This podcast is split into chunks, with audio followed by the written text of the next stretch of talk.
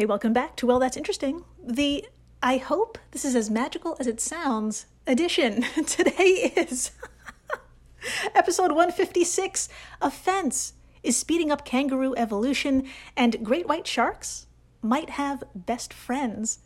My friends, are you as excited as I am today? If not, please just rewind like five seconds and listen to that title one more time. In the first half of the show, we'll be talking about a recent discovery focusing on everyone's favorite absurdly muscular creature, the red kangaroo. Now, I cannot, I cannot help myself here. I have to dive right the fuck in and drop some number bombs on you.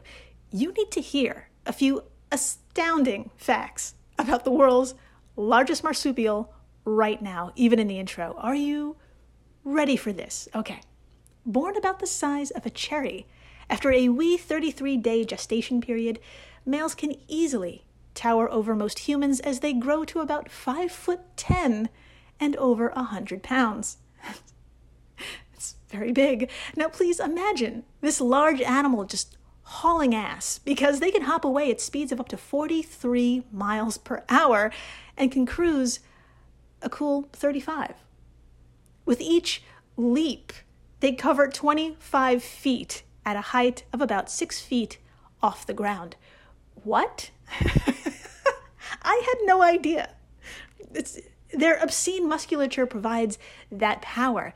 Now, despite even knowing what a red kangaroo looks like, back in 2021, Tom McKay of Gizmodo reported that 14%, that's more than 10, that's 14% of American men believe they can overpower this creature. Please, if you know someone who thinks this way and you still text, do let them know, quote, in a battle royale for most powerful animal, a red kangaroo might take the martial arts belt, thanks to a bone shattering kick that delivers 759 pounds of force. Evolution has nudged wild animals to hone their blows, bites, and brute strength for survival. End quote. That was from Sarah Chodosh of popsci.com. And Sarah is absolutely fucking right there. An animal with this kind of dynamic strength evolves in such a way to avoid a predator like a dingo, for example. So, what if, I don't know, say a fence were in the way between the two? You heard me, a fence. Turns out a very big fence is having an unintended consequence on a population of red kangaroos. Now, what fence what changes exactly and how this was all found out shall be revealed. Then, after the break, everyone's favorite misunderstood finned creature, the great white. In fact, we're going to focus on two of them. Two recently tagged great white sharks are causing a bit of a stir in the marine sciences field. Now, granted, not much is known about this species' social behavior. Usually, when they're seen, they're alone. And if they do have company, it's usually a few remora, which is um, a tiny fish whose front dorsal fin acts like a suction cup. I'm sure we've all seen videos of these like hanger-ons. They're usually attached to the underbelly of a shark, and it's all to nab some sweet, sweet scraps of prey left behind after the shark feeds. But um, that's about it. And because of this, researchers have thought they're mostly solitary. That is about to change. What these two sharks have shown the world with their behavior together might make you say, aw. Yeah, I personally said aw like audibly a thousand times. So we will get into it. In the meantime, I'm Jill Chacha, and if this is your first time listening, welcome to the flock, my equally affectionate business goose. To begin, I'm going to ask you to imagine a place where you can enjoy some brekkie while watching some good, good bush telly. yes, you heard me. Um, that last one will be much clearer once I tell you we're imagining Australia. It's it's it's, it's Australia. Oh my God. Um, there it is, the continent in all her glory. Now, if you will, please point to the middle of the southern coast. Thank you. You're still thinking about Bush Telly, aren't you? I know, me too. Now, point to the southern middle of the southern coast. Move your finger slightly north. Okay. Now east and just keep going trust me, just keep going, keep going, keep going past the corner of New South Wales. Yep, we're into Queensland right now. You're doing fantastic and keep going until you nearly hit the middle of the East Coast. My friends, we just traveled 3,488 miles, or 5,614 kilometers, alongside the world's longest fence. And for my fellow historically challenged Americans, you may be wondering why in the holy hell a fence like that needed to be built. That is a great question. Long story short, no pun intended, in the 1860s and 1870s, introduced slash invasive rabbit populations began to spread rapidly across southern Australia, just decimating crops and native plant life. So, to fix this human made whoopsie daisy, with every hammer that could be found, a fence was born, and by 1884, a hefty, record breaking barrier stood. Now, we must ask ourselves did it work? No, of course not. But by this time, more sheep farms were established in the southeast, i.e., New South Wales and southern Queensland, and concern had pivoted to dingoes who made an easy meal of lambs and such. So the government hitched up its pants and said, Shut your cake hole. I know what can fix this. Say it with me now. More fence, that's right. So by 1930, an estimated 32,000 kilometers of dog netting in Queensland alone was being used on top of rabbit fences. And all this info was brought to us by the wiki. Now, we must ask ourselves did this work? Kinda. I know, surprised? Me too. It kinda worked. It kinda did. The dingo population in the southeast of Australia plummeted. So, should we pat ourselves on the back and say, oh shit, that was a close one. I'm glad that's over? No. No, for you see, my friends, a fence with good intentions, just like the introduction of rabbits, created a whole other set of whoopsie daisies, which is coincidentally my favorite type of daisy. And to help explain why, I've employed AI. Yes, I, I know, just stick with me here. I employed an AI to generate an Australian accent to help explain. I have no idea what this sounds like. I just put the text in, and we're going to learn together uh, how well AI can do an Australian accent. So, to explain, here's this fake thing. Built with a combination of wire mesh and multi strand electric fence, the six foot tall barrier was supposed to be the ultimate deterrent to the sheep eating wild dogs that killed millions of Australian animals every year. But although it began as a success, the dingo fence has seen major unintended consequences that have negatively impacted the surrounding environment and even the sheep themselves. Because the southeastern side of the fence is blocked off from the predatory dingoes, prey such as rabbits, kangaroos, and emus have seen increased numbers leading to overgrazing on the sheep's pasture and disturbing the ecological balance. In addition to these problems, the fence hasn't been entirely effective at stopping dingoes in the first place.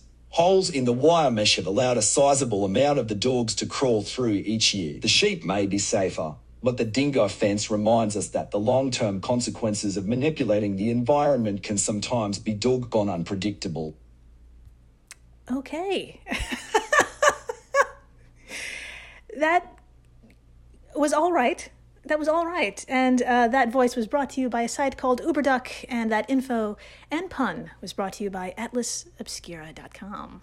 So, my friends, my hungry business goose, here we are, literally looking at a very unique situation.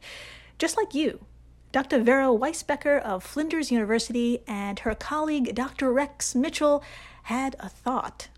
This fence is the perfect opportunity to observe something called trophic cascades in action. Now, what the hell is that? Don't worry, I've got you. It's a fancy way of saying what happens when there's an addition or removal of top predators. This could dramatically alter a food chain, an entire ecosystem, or prey animals themselves. Now, Initially, Vera and Rex were interested in examining whether differences in levels of competition and food abundance caused by the fence slash separation led to changes in skull shapes of southern roos compared to northern roos. Uh, southern roos being the ones protected from dingoes, and northern roos exposed to way, way, way more. Turns out, no, not at all. No changes were detected in the skulls. So, everybody go home. No, I'm just kidding. Uh, this is one of those studies where researchers were looking at one thing, but totally stumbled upon a completely different discovery. Quote, Red kangaroos are one of the dingo's favorite prey species, so we were not surprised to find fewer females and younger animals where there are more dingoes around, said Associate Professor Dr. Vera Weisbecker to Scimex.org. However, we did not expect to see that, on average, young animals inside the fence were lighter and smaller than those outside the fence. End quote. Oh my, my delicate business goose. Remember the staggering facts at the top of the show? Well, that immense power had been crafted over 15 million years. Yes, my friends, kangaroos appeared about 15 million years ago, evolving into the creature we know today. You know, the one with a kick that delivers 500 and, oh sorry, 759 pounds of force. and that's to protect it from a pack of wild dingoes. Well, hold on to your cheeks and please pick a number from 1 to 100. Go ahead. In just, just pick one. In how many Roo generations do you think it would take to alter this craftsmanship that was 15 million years? Okay, pick a number from 1 to 100. Okay, you've got it? All right, hold on to it. Quote The team says it's also surprising that the dingo proof fence could affect kangaroo growth patterns during the relatively short time of its existence. Dr. Dr. Rex Mitchell says in the area we investigated, the dingo proof fence was in disrepair until 50 years ago, or about 17 kangaroo generations. End quote. From Scimex.org. Congratulations to those who picked 17 or close to it. In sum, my friends, it is possible that this fence is slowing the rate at which roos need to beef up to protect themselves because they no longer need to. And it may have happened in that short period of time. Yeah, I know. I know what you may be thinking. Maybe, let's hold on now, maybe roos on the southern side of the fence had less food. And that's what's and that's what happened. Uh, and what's the upside to not delivering a kick that has 759 pounds of force? I mean, isn't that awesome? Well, those are great thoughts, my business goose. Let's let's get into it. Quote, co-author Dr. Frédéric Saltré, which I, I'm just going to assume I totally nailed, uh, used satellite based analysis to evaluate the impact of vegetation cover on these striking differences to ensure the differences in growth rate was simply not related to higher food availability outside the fence. But the results were also surprising. There might, in fact, have been more food available to the slower growing kangaroos inside the fence, meaning they were really taking their time to grow up, he told Scimex.org. Taking your time to grow up, my friends, has some awesome benefits. Vera told Stephen Luntz of IFL Science that there are reasons not to grow quickly. For example, you can develop better immune systems if you redirect energy there. End quote. Co-author Professor Corey Bradshaw added, having to put the whole body's resources into growth, particularly when food is scarce, can mean that other areas of the body are compromised. An animal might be in poorer health or have fewer offspring, for example. End quote. Who knows? my genius business goose. Maybe with all this leisure time, they may become smarter and take over, fingers crossed. but seriously, Dr. Vera believes if the fence remains, the northern and southern roos could eventually become separate species that would have difficulty interbreeding, which is wild. Now, I say if the fence remains because foxes, another prey animal of the dingo, are overpopulating the south and causing extensive damage going unchecked. So there's building pressure to remove the fence entirely. In the meantime, researchers are continuing to study these dramatic and swift changes. If the roos begin to speak, you'll hear it here first. After the break, what's more adorable than a talking kangaroo? How about a pair of great white sharks that just can't quit each other? I know, I get just my heart, my heart, my heart. Stay tuned. When you need mealtime inspiration, it's worth shopping Kroger, where you'll find over 30,000 mouthwatering choices that excite your inner foodie. And no matter what tasty choice you make, you'll enjoy our everyday low prices, plus extra ways to save, like digital coupons worth over $600 each week. You can also save up to $1 off per gallon at the pump with fuel points. More savings and more inspiring flavors make shopping Kroger worth it every time. Kroger, fresh for everyone. Fuel restrictions apply. Your brain needs support, and new OLLY Brainy Chews are a delightful way to take care of your cognitive health. Made with scientifically backed ingredients like Thai ginger, L-theanine, and caffeine, Brainy Chews support healthy brain function and help you find your focus, stay chill, or get energized. Be kind to your mind and get these nootropic chews at olly.com. That's O L L Y.com. These statements have not been evaluated by the Food and Drug Administration. This product is not intended to diagnose, treat, cure, or prevent any disease. And we're back. We are so back.